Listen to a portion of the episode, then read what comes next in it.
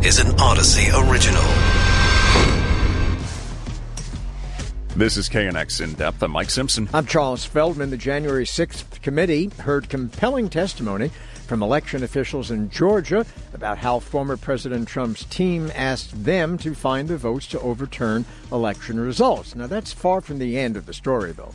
The fifth hearing tomorrow promises to reveal more about what the committee says was Mr. Trump's plot to remain in power.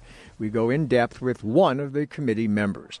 President Biden telling Congress to suspend the federal gas tax for three months as anger grows over record high gas prices. If that happens, will we actually notice? Popular e cigarettes could be banned in the U.S. as health officials look to crack down on vaping. Stem cells, hailed by doctors and scientists as a future of treating disease and serious injuries.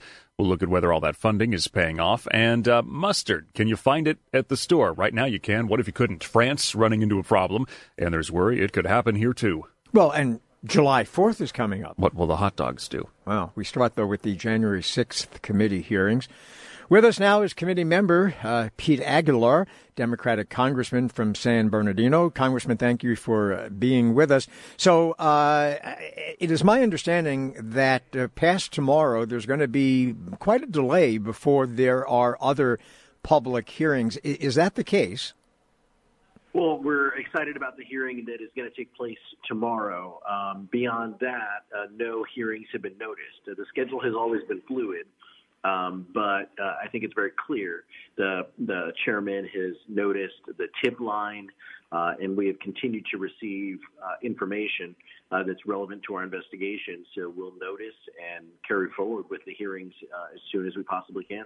Now, you know, is part of the idea, though, Congressman, to, to kind of stretch this so it gets as close as possible to the midterm elections? Not at all. I mean, our only focus is in is in piecing this puzzle together, and there are so many components uh, to this, uh, as we have laid out, and as we as we have learned, uh, there are so many different layers uh, to this puzzle. Um, but clearly, the president was at the center of this, uh, and it's taking us uh, time to to tell that story.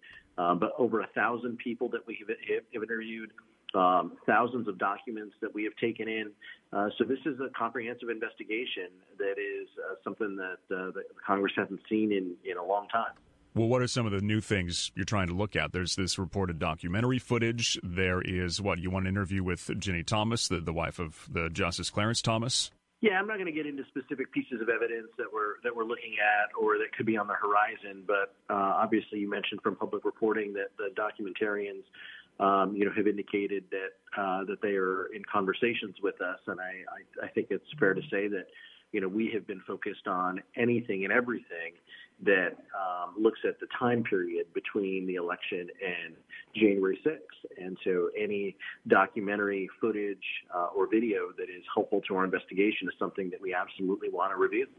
I, mean, it's no great secret that uh, one part uh, or one reason for the hearings, other than the historical record and, and maybe to change some people's minds, uh, is also to sort of lay a framework that the Department of Justice could use in the future, if it so chooses, to prosecute people up to and including uh, former President Trump.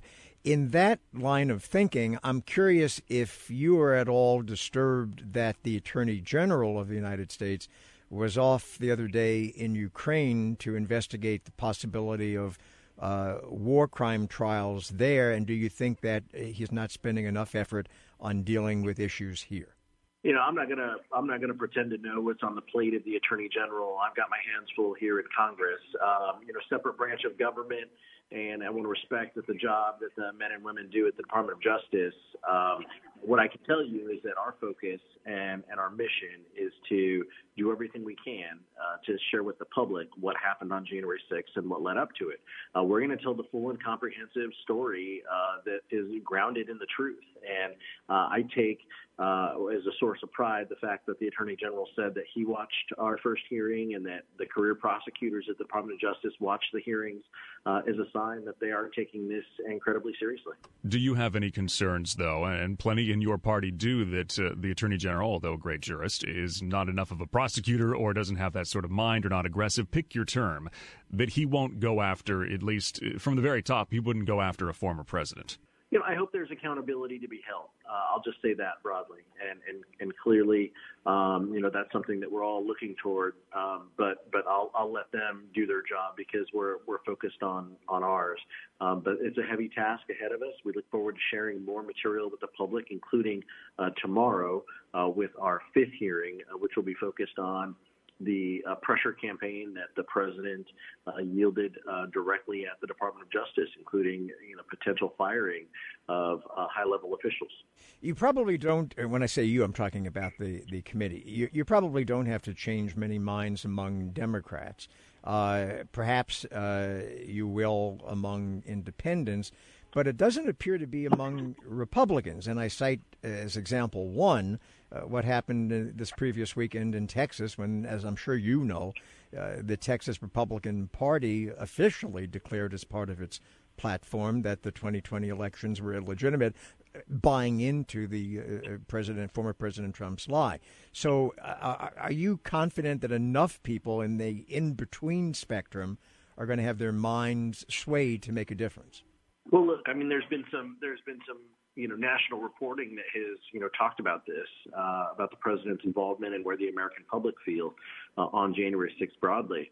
Um, what what we can focus on and what I specifically wanted to focus on uh, when I led the hearing last week was making sure that we did communicate to a, a wide swath of people across our country, making sure that everybody, um, whether they tuned in for the entire uh, you know three hours or whether they tuned in to to your radio show uh, to, to hear the news, that they received just enough information that was grounded in the truth that gave them a little bit of, of what was happening on January 6th and the importance of protecting democracy. That's, that's all we can control. Congressman, thanks for sticking around. I want to come back to what we were talking about with Texas and in light of what's happening there and going forward. Uh, does that make what you're doing all the more important in a way? Because the warning for the very first hearing that you guys had was, you know, this isn't over yet. We might have had, you know, team normal and, and team crazy, but if this gets tried again, then uh, they're going to be better at it.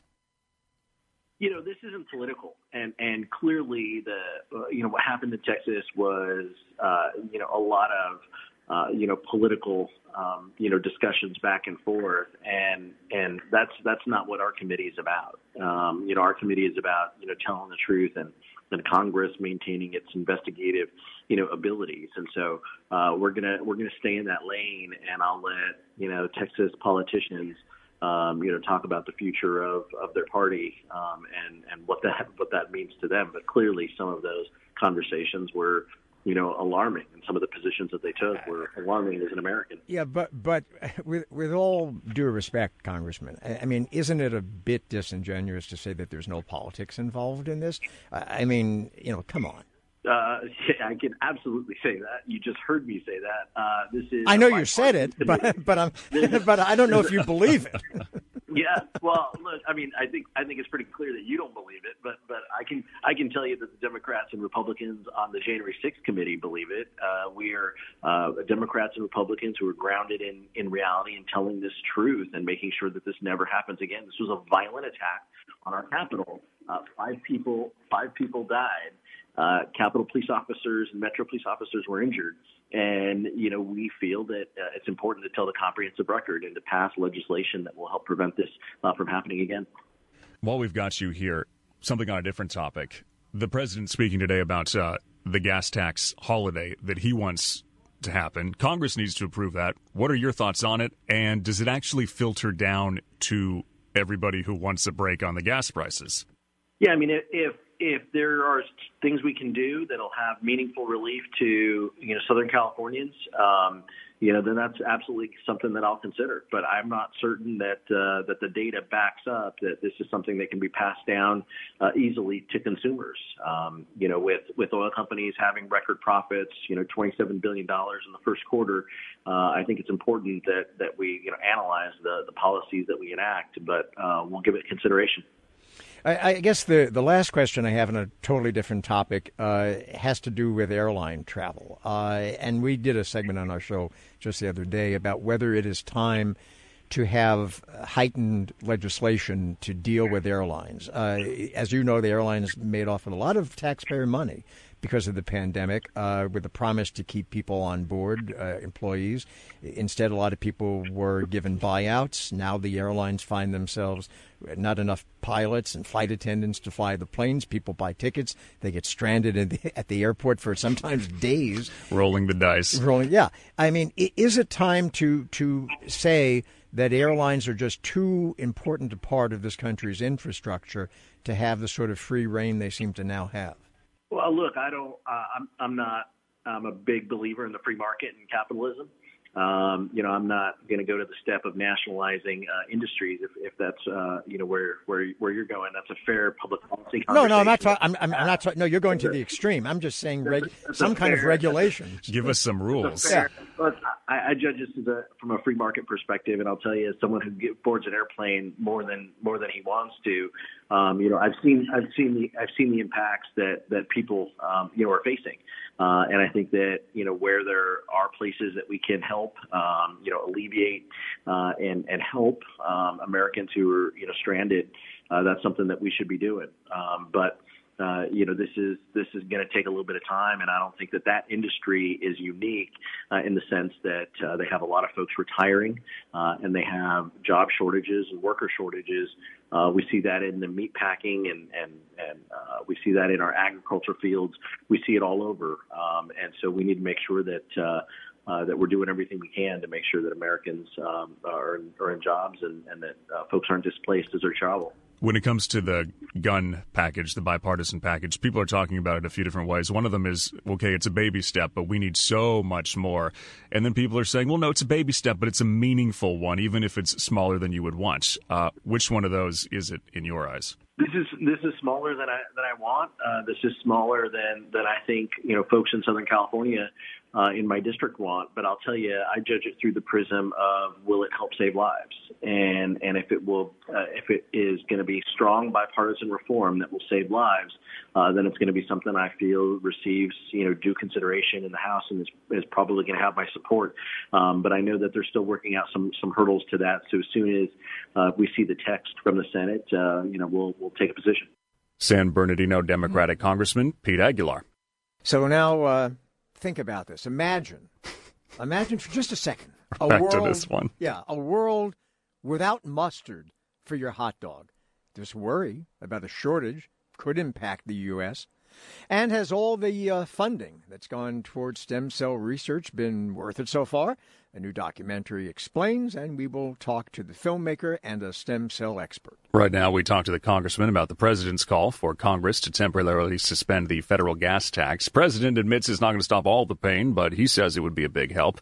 But would an 18 cent a gallon discount uh, really matter? Will the cost savings be passed on to us, the consumers? Kevin Slagle is with the Western States Petroleum Association, trade group representing the oil companies in the Western U.S. Kevin, thanks for being here. So, yeah, there doesn't seem to be a lot of uh, thought that these companies that you represent are actually going to cut us a break once that tax uh, sunsets uh, for a few months, if it does.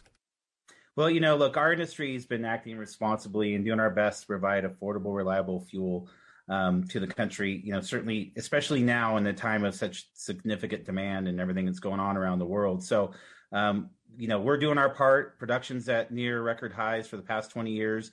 Uh, refineries are pumping and producing fuel at rates uh, that are highest they've been since COVID started. So we will do our part uh, to provide some relief to consumers as best we can. You know, as much, and you know this, as much as they pump, there are always going to be people who say, well, why can't they pump more? So why can't they pump more? Well, in California, we can't pump more because the governor won't let us. Um, right now, there are permits that have been sitting on on the desk of CalGEM for for months or years um, that we need to produce more reliable energy here in California. California is an energy island. What we produce here, we use. So if we can't produce here in California, then we're importing it from around the world. Um, and we get it from countries that don't share our environmental or political or human rights concerns. So number number one thing is let us produce more here so that we can we can find more here and put more in the market. It also feels, though, and uh, when you do the price breakdowns, there seems to still be a little bit of mystery about some surcharges that are in there. I mean, what is that 30 or 40 cents, uh, the mystery surcharge that gets talked about in California? Can, can you tell us what that is? Because that yeah, feels yeah, like price gouging to a lot of people. Yeah, so uh, there's been study after study um, on that, and I think uh, every it, well, I know every time it's been studied, what we find is it really comes down to marketing. and different locations, um, you know, where stations might be and choices that retailers are making. So once it leaves the refinery, you've got issues like transportation, marketing costs, real estate where, where a station might be.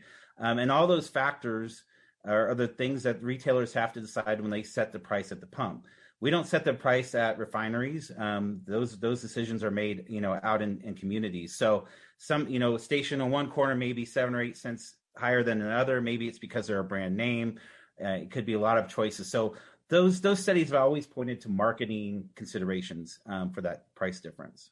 Yeah, I, and and I do wonder, you know, because as you well know, uh, lots of people are very fond of, of painting your industry in, in sort of evil uh, yeah. terms.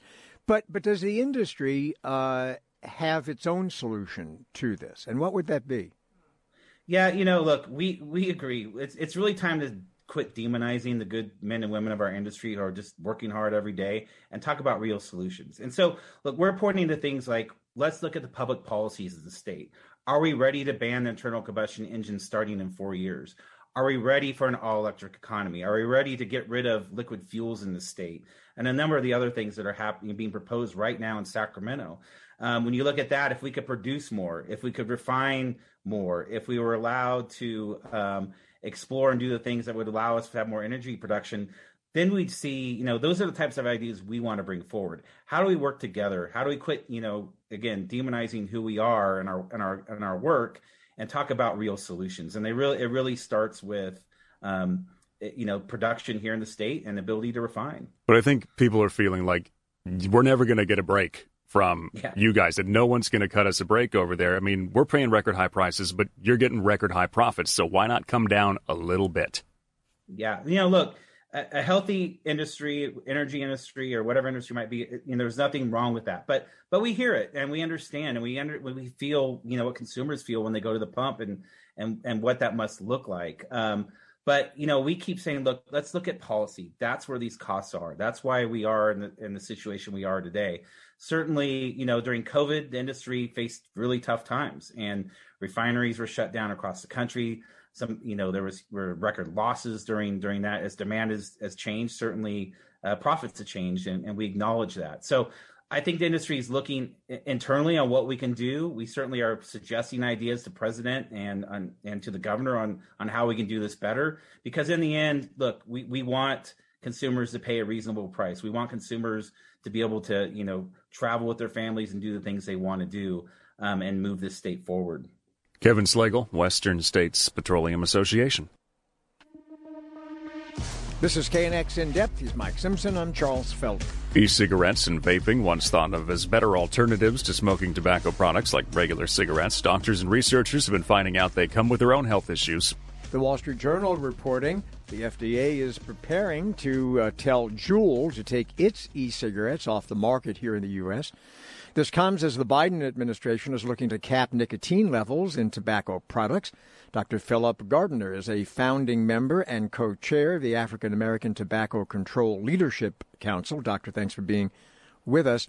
So, when, when e cigarettes came out, uh, as I'm sure you do, I certainly recall it being touted as you know something that can really help people who are addicted to conventional cigarettes quit smoking, which would be a good thing. So why take them off the market? Well, I think um, well, first, thanks for having me. I, th- I think the real reason, and, and I have I haven't been able to get clear why they're just focusing on Juul, but let's be clear: using electronic cigarettes is not just water vapor. You're talking about the inhalation of um, chemicals called propylene glycol and um, and nicotine itself, and then actually the flavors that aerosolize. That all these things together have actually led to actually serious health complications that we actually have data on. And while it's true, regular cigarettes are just much more deadly than e-cigarettes, we're coming to find out that e-cigarettes themselves also can be deadly themselves. And unfortunately, many people who have used these products to quit end up being, and this we unfortunately have a lot of data on, end up being what we call dual users. They're using both electronic cigarettes and regular cigarettes. So um, what was initially portrayed as, you know, a savior for a number of people has actually become a problem. Now, why the um, FDA has focused solely on Juul, I know there's been a number of lawsuits around the country aimed at them, but getting Juul off the market just opens up the market to all these other um, e-cigarette manufacturers. That's something I would. I mean, maybe you've heard more about it. I know this just came out today.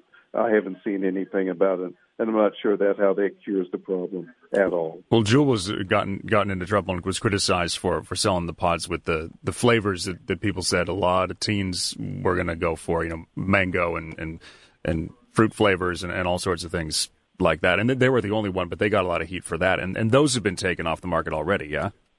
Those were already off the market. What was left, and we want to um, the AATCL, the African American Tobacco Control Leadership Council wants to say, yeah, we should get the menthol flavored and mint flavored um, pods um, that are being used around the country and by Juul off the market. Um, what's interesting to me was let's get you know Juul, you know whatever the FDA decides to do with Juul, that's just going to open up the space for other um, e-cigarette manufacturers to step in. So I'm I'm just not clear on the logic right now. Um, but if it if it takes if it gets minty um, menthol um, e-cigarettes off the market, then that's a first step as it relates to Juul. But we have many more steps to go. All right, let's take the second part of the story, which is the uh, administration, the Biden administration, looking to cap nicotine levels in conventional uh, cigarettes, conventional tobacco products. Uh, it, it, sounds like a, a, reasonable idea. I know that the tobacco industry is already uh, against it. Uh, what say you? No, this is a um, great point, and I'm glad you raised it. While on the surface it sounds like a great idea to reduce the amount of um, nicotine in cigarettes so they become um, less addictive, the problem is, and the tobacco industry knows this, that they can use additives, and in particular, menthol, to actually increase what we call the throat grab and actually the um, sensation from smoking. So you can, there's actually data that shows that if you reduce the amount of nicotine in cigarettes and at the same time increase its menthol content, the smoker will have the same um, pleasure or the same experience. The tobacco industry is thoroughly clear on this. I'm almost certain that members at the FDA are aware of this too. So let's just be clear as we move forward. In the midst of the FDA trying, let me let me just make the point as strong as I can. The FDA is in the process of a rulemaking um, process to get rid of menthol um, in cigarettes, and, or at least to stop the characterizing flavor of menthol in cigarettes and flavors in little cigars. The AATCLC wants to go on record and say that you need to get rid of menthol altogether as an ingredient, not just reduce the amount of it, get rid of it altogether, because precisely what we're talking about, if there's a reduction in the amount of nicotine in cigarettes, only thing manufacturers have to do is increase the amount of menthol in it to give the smoker the same reward that they would have had in the first place. Dr. Phillip Gardiner, founding member, co chair of the African American Tobacco Control Leadership Council. Doctor, thank you. Well, I need not tell you, but I'll, I will anyway. July 4th is coming up, and that means grilling up hot dogs and hamburgers. Backyard chef masters will be hitting the stores to buy the meat, the buns, and things like mustard, What's a hot dog without mustard anyway, right? You might have to find out. Hmm. In France, they're running out of Dijon mustard due to lower seed production. Canada, largest mustard seed producer in the world, they had a bad harvest. Big heat dome was to blame. Concerns growing that a shortage could impact us and then higher prices. How are we going to get by? Andre Rush, celebrity chef, military veteran, worked in the White House as a chef for four administrations. If you've seen him on TV, He's got the big biceps. That's how you'll recognize him. Uh, Chef, thanks for being here. First off, how much protein went into those things? Oh my God! I think probably about uh eight thousand a day. wow! no, I'm just joking. I, I do eat a lot. I do eat a lot, but I, actually it's uh, uh one for two. So uh, one gram of protein for every body pound. There you go. There's your macros, everybody. Do you know how much mustard you can store in those? it's a lot. Just shove them in. so, so So, and I do love my mustard. Okay, so and a lot of people do, but as you heard, I mean, you know, we may be having a, a shortage because, uh, as Mike pointed out, Canada, uh, the drought there, uh, Russia and Ukraine apparently uh, big producers, exporters of mustard seeds, and because of the war, of course, there that that's an, an issue as well. Um, what can people do? in if they can't get mustard, but they like to have mustard on their hot dogs or maybe even hamburgers, although as a New Yorker I find that just horrible, but okay for some people. What can they do? You know, what they can do is you have powdered mustard, you have other different things that you can do and you can actually make your own right? Uh, I I love mustard. I have different pro- flavor profiles and whatnot.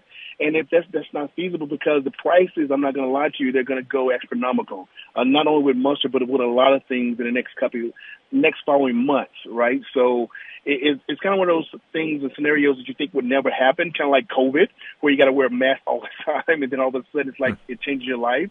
So imagine not having for the Fourth of July, not having mustard on your favorite dog, right? And so you have to try to compensate and try to substitute those things that's gonna like make it work for you, right? Uh, but me personally, uh, if I don't have mustard myself, I'm going to go in any grocery store and get that powdered mustard and get some of the other stuff, and then just kind of uh make my own mustard with my own recipe and then kind of go with it until we can kind of recoup this whole situation. What'll go into your make your own mustard recipe?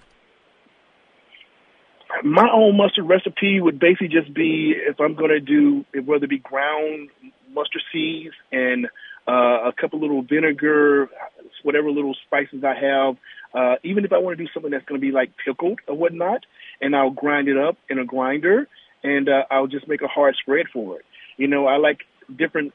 I, I like spicy mustard. I like flavored mustards. People never tried it because they're so used to just a regular mustard, I would recommend trying it. You may find something that you that is something new that you never had before. I'm a I'm a huge fan of mustard, whether I put it on my steaks or my chicken, or whether my salmons or fishes, or just like I said on a regular bun uh, with hot dog. But um, uh, it, it's so many different flavor profiles with mustard that you can have, even if you add honey to it. You know, a honey mustard, or adding you know with some little spices and whatnot, give a little something that's gonna pick it up a little bit. So I, I love all kinds.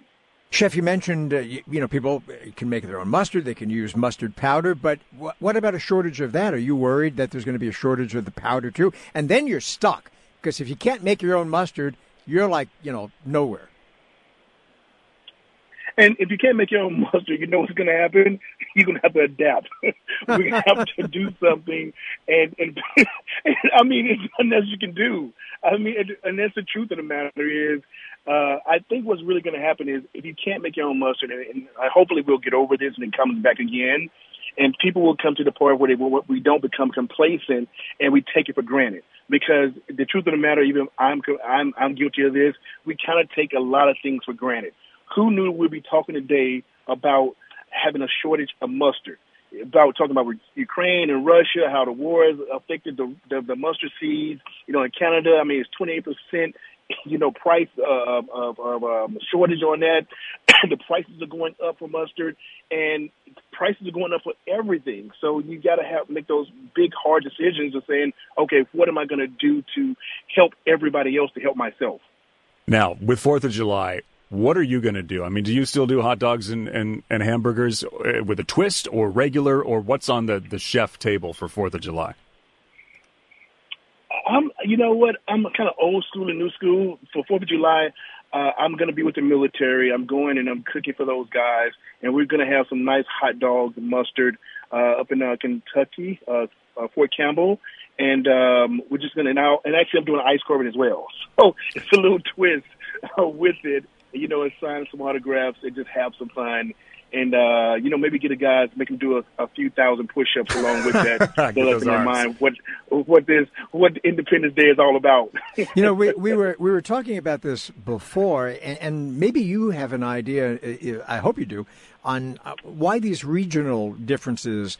Uh, have come about. Uh, I mentioned that that having grown up in New York City, uh, you don't put uh, mustard on hamburgers, that's ketchup territory. And you uh, on hot dogs, you don't put ketchup, that's mustard territory. But in the rest of the country, it, it's not necessarily like that. How did that all well, in? Chicago, they do their hot dogs totally different too. Yeah, but there. who cares about Chicago? you know, you know, you know, you know, uh, New York is a different country. yeah. you guys, you guys are built differently. that's that's kind of like the, the whole part. Of, you know, it's funny because I did know that thing about New York, and it's like, okay, you New Yorkers are, uh, you guys are crazy on that part of it. Uh, but to each his own. You know, it's kind of like the being in the military. You know, uh, Army, Navy, Air Force, Marine, Coast Guard, even with the Space Force, we all have the same thing, but we want to do something different to stand out to make us not like everybody else. So we're all guilty for it, and I'm okay with that. I like being a little bit different. I like doing something with a twist. I mean, even with my even with all my dishes, I'll do dish uh, common, you know, um, a chicken cordon bleu one way, and then I'll I'll do it and just com- change it completely around just so I can say I did it, and so somebody can say, "Hey, that's a different way of doing it, man. We're going to try it," and then they can change it up their way. And so I'm okay with that. Chef Rondé Rush uh, with us. Uh, Chef, thanks for coming on the show. This is KNX In Depth with Mike Simpson. I'm Charles Feldman. Stem cells have often been seen as the future of medicine. Many doctors and others have said there's potential to repair serious spinal cord injuries and even treat diseases like cancer. Well, the idea got voters in California so excited they passed Prop 71. That was back in 2004. And it allocated billions of dollars for in state stem cell research. They even approved more funding in 2020. Well, how much progress in the field of stem cell research has been made over the past 18 years? And is California getting a return on the investment? Emmy Award winning filmmaker Joe Gantz explores this particular topic in a documentary called Ending Disease. He's with us now, along with Dr. Irv Weissman, who's director of the uh, Stanford Institute for Stem Cell Biology and Regenerative Medicine. Gentlemen, thank you both for being with us. Joe, uh, let me start with you. Why the documentary? Why now? And why this topic? Well, I had heard about uh, Prop 71 passing, uh, which gave $6 billion to fund stem cell research. And uh, at some point, uh, I realized that there were a number of clinical trials going on which would prove how effective uh, these new therapies were. And uh, so I got permission to follow 10 clinical trials in progress for brain cancer, breast cancer, leukemia, lymphoma, spinal cord injury, HIV, uh, retinitis pigmentosa, which is an eye disease, and SCID, which is kids born without an immune system. And uh, the progress that uh, was amazing. The effect that uh, stem cell research and regenerative medicine had on these patients was truly inspiring. Yeah, some people are, are hearing that list and going, wow, okay, that runs the whole gamut. That's a whole bunch of things. Is that kind of the point that there's work going on in all of these areas? Uh, well, there were about 40 clinical trials in progress using stem cell and regenerative medicine when I started this uh, film, which was about six years ago. Uh, now I'd say there's maybe 150 clinical trials, and uh, Dr. Weissman could speak to all the different diseases that are being uh, treated with this. But the idea is to go from treating a disease over a lifetime to finding a one time cure. All right, and since you mentioned the doctor, let's bring the doctor, Dr. Weissman, in. And as we mentioned, he's director of the uh, Stanford Institute for Stem Cell Biology and Regenerative Medicine. Doctor, uh, to what degree is stem cell uh, therapy, treatment, whatever you want to call it, being used now at the clinical level, and for what? Well, it's very hard to get it to the approved clinical level, but in late stage clinical trials, already the ones that are determining the dose, the amount, and whether it's better than anything else, there are several. Um, we did a breast cancer trial that's in his film where we used absolutely pure blood forming stem cells from women with highly metastatic or widespread breast cancers. And we could use those cells, which were free of cancer cells, to allow a much higher dose to wipe out as many cancer cells in the body as you could. And with that therapy of rescuing them with cancer free stem cells, rather than what we found the former cells being cancer contaminated, they were part of the spread. Half of the women survived 10 years instead of two years with the current standard of care.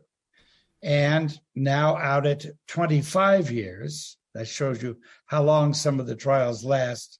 Um, one third of the women are alive, apparently without their cancer.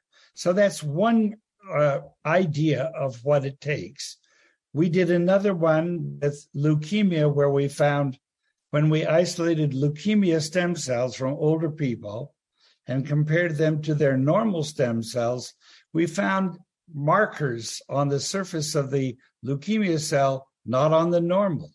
And knowing that we found one we could target with an antibody, and that now has led to about 90% of the women and men with acute myelogenous leukemia or uh, a very incurable disease called myelodysplastic syndrome have gone into remission and now we're moving from earlier phase trials to, to older phase trials. Those are two of the kinds of stem cell research I could go on and on about more. but I think there's one really important thing to help you answer your question. If this is the time when a drug is approved by the uh, FDA. Before that, at least five years of what it's called phase three clinical trials are done. And before that, another three to five years to find the dose of the drug that you might use in phase three. And before that, you give the drug first in human or the cells first in human for another three to five years to make sure it's safe.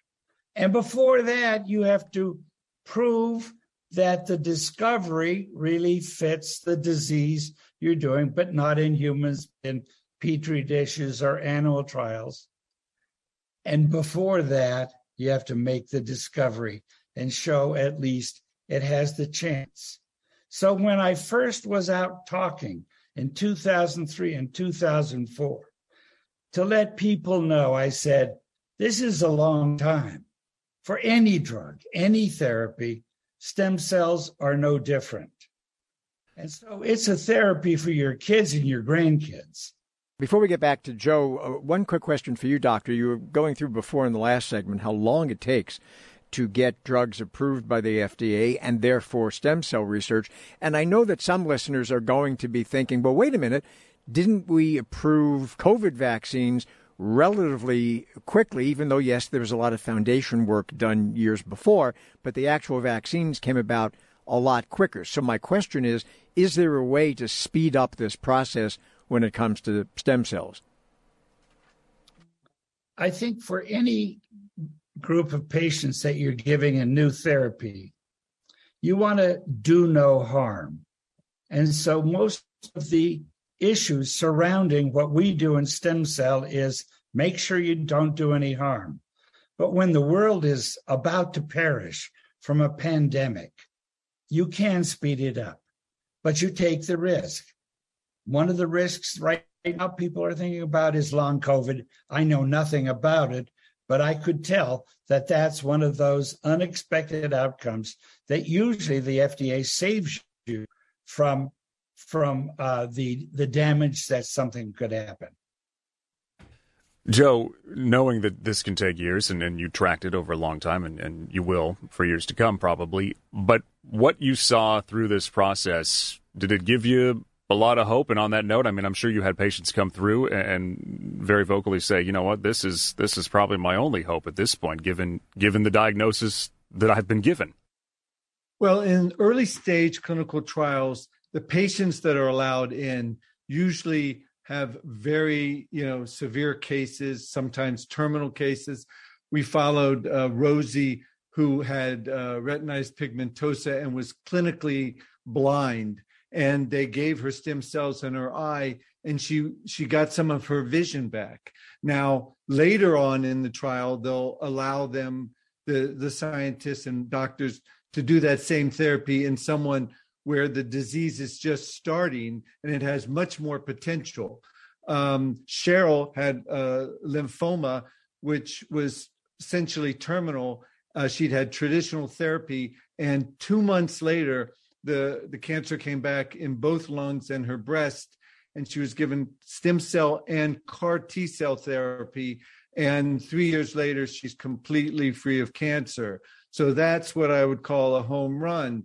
Ryan and uh, he he had uh, broken his neck and was a quadriplegic. He couldn't move below his neck, and they gave him stem cells in his spinal cord. And now he has the use of his hands and his arms back, which is completely unprecedented. He's now driving a vehicle and going back to college.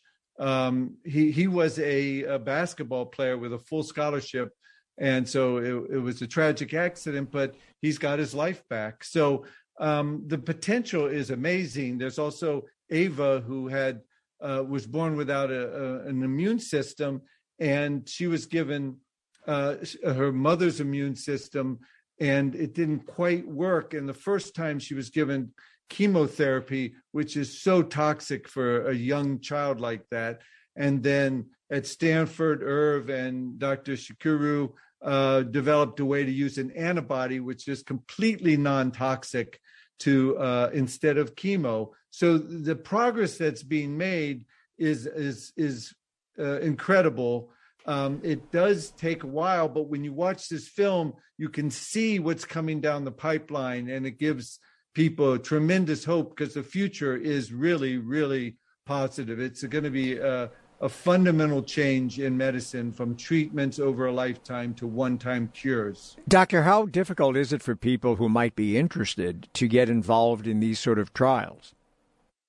So you go on a website, either at Stanford Medical School or the National Institutes of Health, and they list the trials, and then you can find out, looking at them, if they're important for you or the member of your family you're trying to do it then you could use your own doctor to assess which trial might be the very best for you. And you would want to have an expert uh, cancer doctor if it's a cancer, or pediatrician if it's a childhood deficiency in a particular stem cell or the function of a stem cell.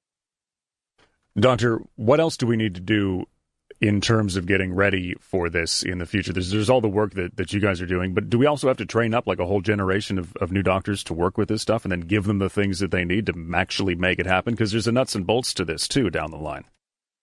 That's a terrific question. Now, because we were funded by the state and didn't have to start a company, we went through our trial about that antibody that blocked the don't eat me signal for the first several years at Stanford. And we brought in medical students and graduate students and clinical trainees to help us work up what a biotech company would do to get it to clinical trials and through clinical trials. So they were funded also by the California Institute of Regenerative Medicine.